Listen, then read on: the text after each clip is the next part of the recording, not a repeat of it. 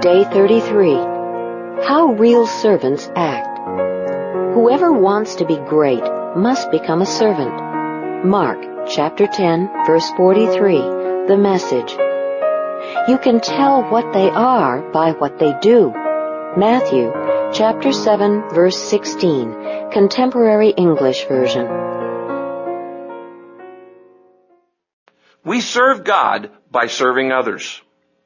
The world defines greatness in terms of power, possession, prestige, and position. If you can demand service from others, you've arrived. In our self-serving culture, with its me first mentality, acting like a servant is not a popular concept. Jesus, however, measured greatness in terms of service, not status. God determines your greatness by how many people you serve, not how many people serve you. This is so contrary to the world's idea of greatness that we have a hard time understanding it, much less practicing it. The disciples argued about who deserved the most prominent position, and 2,000 years later, Christian leaders still jockey for position and prominence in churches, denominations, and parachurch ministries. Thousands of books have been written on leadership, but very few on servanthood.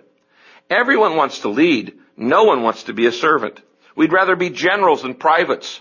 Even Christians want to be servant leaders, not just plain servants.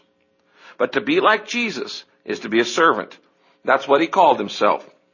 While knowing your shape is important for serving God, having the heart of a servant is even more important. Remember, God shaped you for service, not for self-centeredness. Without a servant's heart, you will be tempted to misuse your shape for personal gain. You'll also be tempted to use it as an excuse to exempt yourself from meeting some needs. God often tests our hearts by asking us to serve in ways we're not shaped. If you see a man fall in a ditch, God expects you to help him out, not say, I don't have the gift of mercy or service. While you may not be gifted for a particular task, you may be called to do it if no one gifted at it is around. Your primary ministry should be in the area of your shape, but your secondary service is wherever you're needed at the moment. Your shape reveals your ministry, but your servant's heart will reveal your maturity. No special talent or gift is required to stay after a meeting and pick up trash or stack chairs. Anyone can be a servant. All it takes is character. It's possible to serve in a church for a lifetime without ever being a servant. You must have a servant's heart. How can you know if you have the heart of a servant? Well, Jesus said, you can tell what they are by what they do. First, real servants make themselves available to serve. Servants don't fill up their time with other pursuits that could limit their availability. They want to be ready to jump into service when called on. Much like a soldier, a servant must always be standing by for duty. The Bible says no soldier in active service entangles himself in the affairs of everyday life so that he may please the one who enlisted him. If you only serve when it's convenient for you, you are not a real servant. Real servants do what's needed even when it's inconvenient. Are you available to God anytime? Can He mess up your plans without you becoming resentful? As a servant, you don't get to pick and choose when or where you serve. Being a servant means giving up the right to control your schedule and allowing God to interrupt it whenever He needs to. If you will remind yourself at the start of every day that you are God's servant, interruptions won't frustrate you as much because your agenda will be whatever God wants to bring into your life. Servants see interruptions as divine appointments for ministry, and they're happy for the opportunity to practice serving. Second, real servants pay attention to needs. Servants are always on the lookout for ways to help others. When they see a need, they seize the moment to meet it, just as the Bible commands us. It says, whenever we have the opportunity, we must do good for everyone, especially for the family of believers.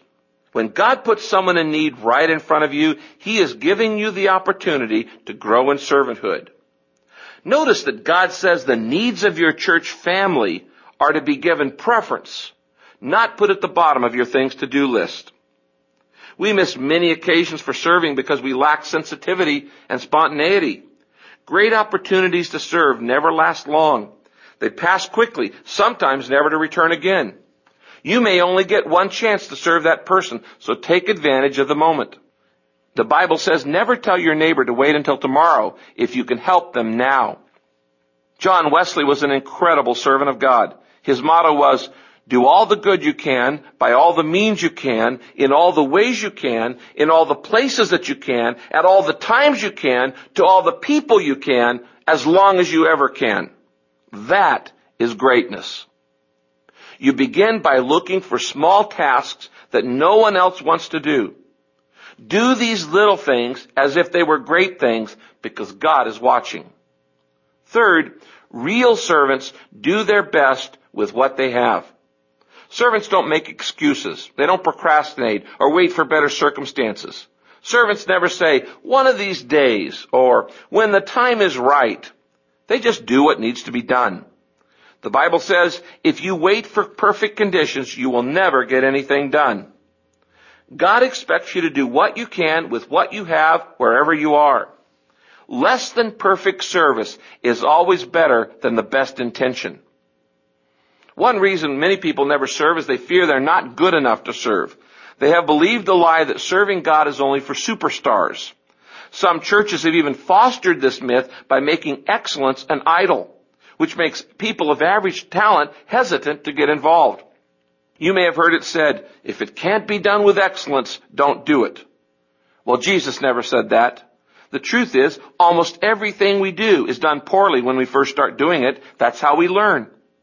At Saddleback Church, we practice the good enough principle. It doesn't have to be perfect for God to use it and bless it. We would rather involve thousands of regular folks in ministry than have a perfect church run by a few elites. Fourth, real servants do every task with equal dedication. Whatever they do, servants do it with all their heart. The size of the task is irrelevant. The only issue is, does it need to be done? You will never arrive at the state in life where you're too important to help with menial tasks. God will never exempt you from the mundane. It's a vital part of your character curriculum. The Bible says, if you think you're too important to help someone in need, you're only fooling yourself. You're really a nobody. It is in these small services that we grow like Christ. Jesus specialized in menial tasks that everyone else tried to avoid. Washing feet, helping children, fixing breakfast, and serving lepers. Nothing was beneath him because he came to serve. It wasn't in spite of his greatness that he did these things, but because of it. And he expects us to follow his example. Small tasks often show a big heart.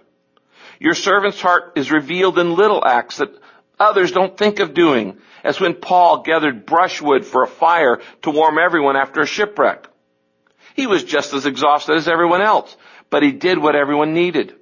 No task is beneath you when you have a servant's heart.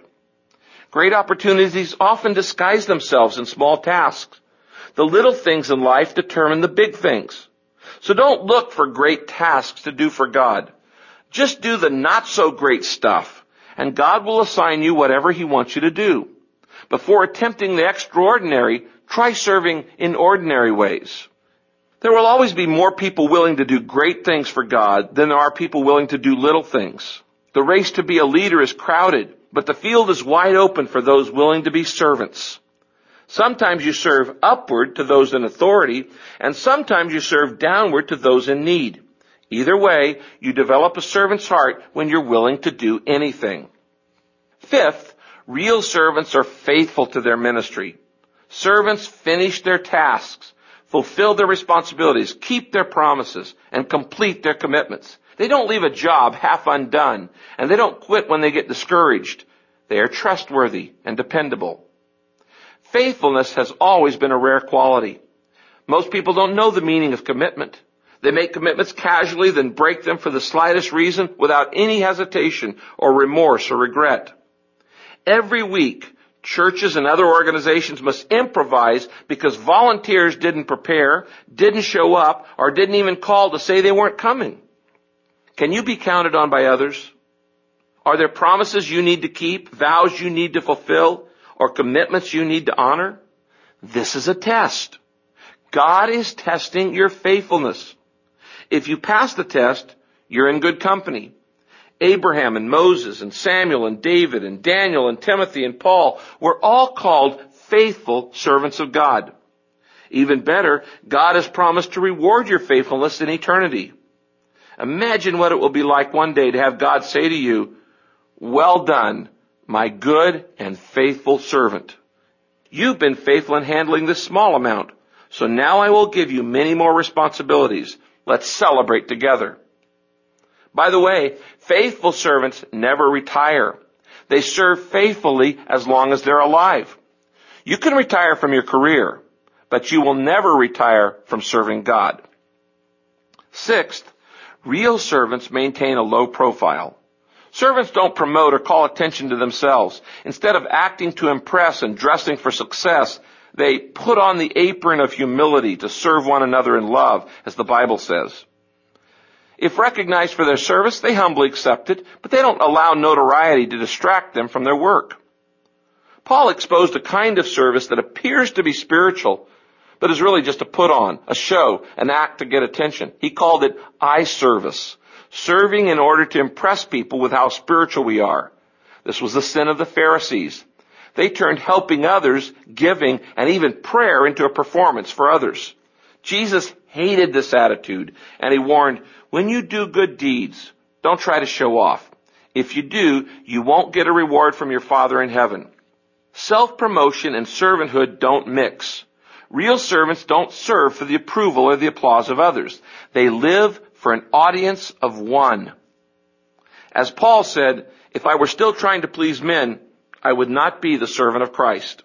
You won't find many real servants in the limelight. In fact, they avoid it when possible. They are content with quietly serving in the shadows. Joseph is a great example.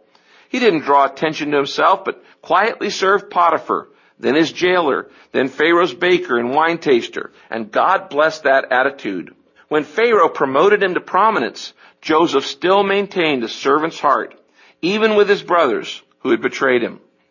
Unfortunately today, many leaders start off as servants, but end up as celebrities. They become addicted to attention, unaware that always being in the spotlight blinds you. You may be serving in obscurity in some small place, feeling unknown and unappreciated, listen. God put you where you are for a purpose. He has every hair on your head numbered and He knows your address. You had better stay put until He chooses to move you. He will let you know if He wants you somewhere else. Your ministry matters to the kingdom of God. The Bible says, when Christ shows up again on this earth, you'll show up too the real you, the glorious you. Meanwhile, be content with obscurity. There are more than 750 halls of fame in America and more than 450 who's who publications. But you won't find many real servants in these places. Notoriety means nothing to real servants because they know the difference between prominence and significance. You have several prominent features on your body that you could live without. It's the hidden parts of your body that are indispensable. The same is true in the body of Christ. The most significant service is often the service that is unseen. In heaven, God is going to openly reward some of his most obscure and unknown servants, people we've never heard of on earth, who taught emotionally disturbed children, cleaned up after incontinent elderly, nursed AIDS patients, and served in thousands of other unnoticed ways. Knowing this, don't be discouraged when your service is unnoticed or even taken for granted. Keep on serving God. The Bible says, throw yourselves into the work of the Master, confident that nothing you do for Him is a waste of time or effort. Even the smallest service is noticed by God and will be rewarded. Remember the words of Jesus. If, as my representatives, you give even a cup of cold water to a little child, you will surely be rewarded.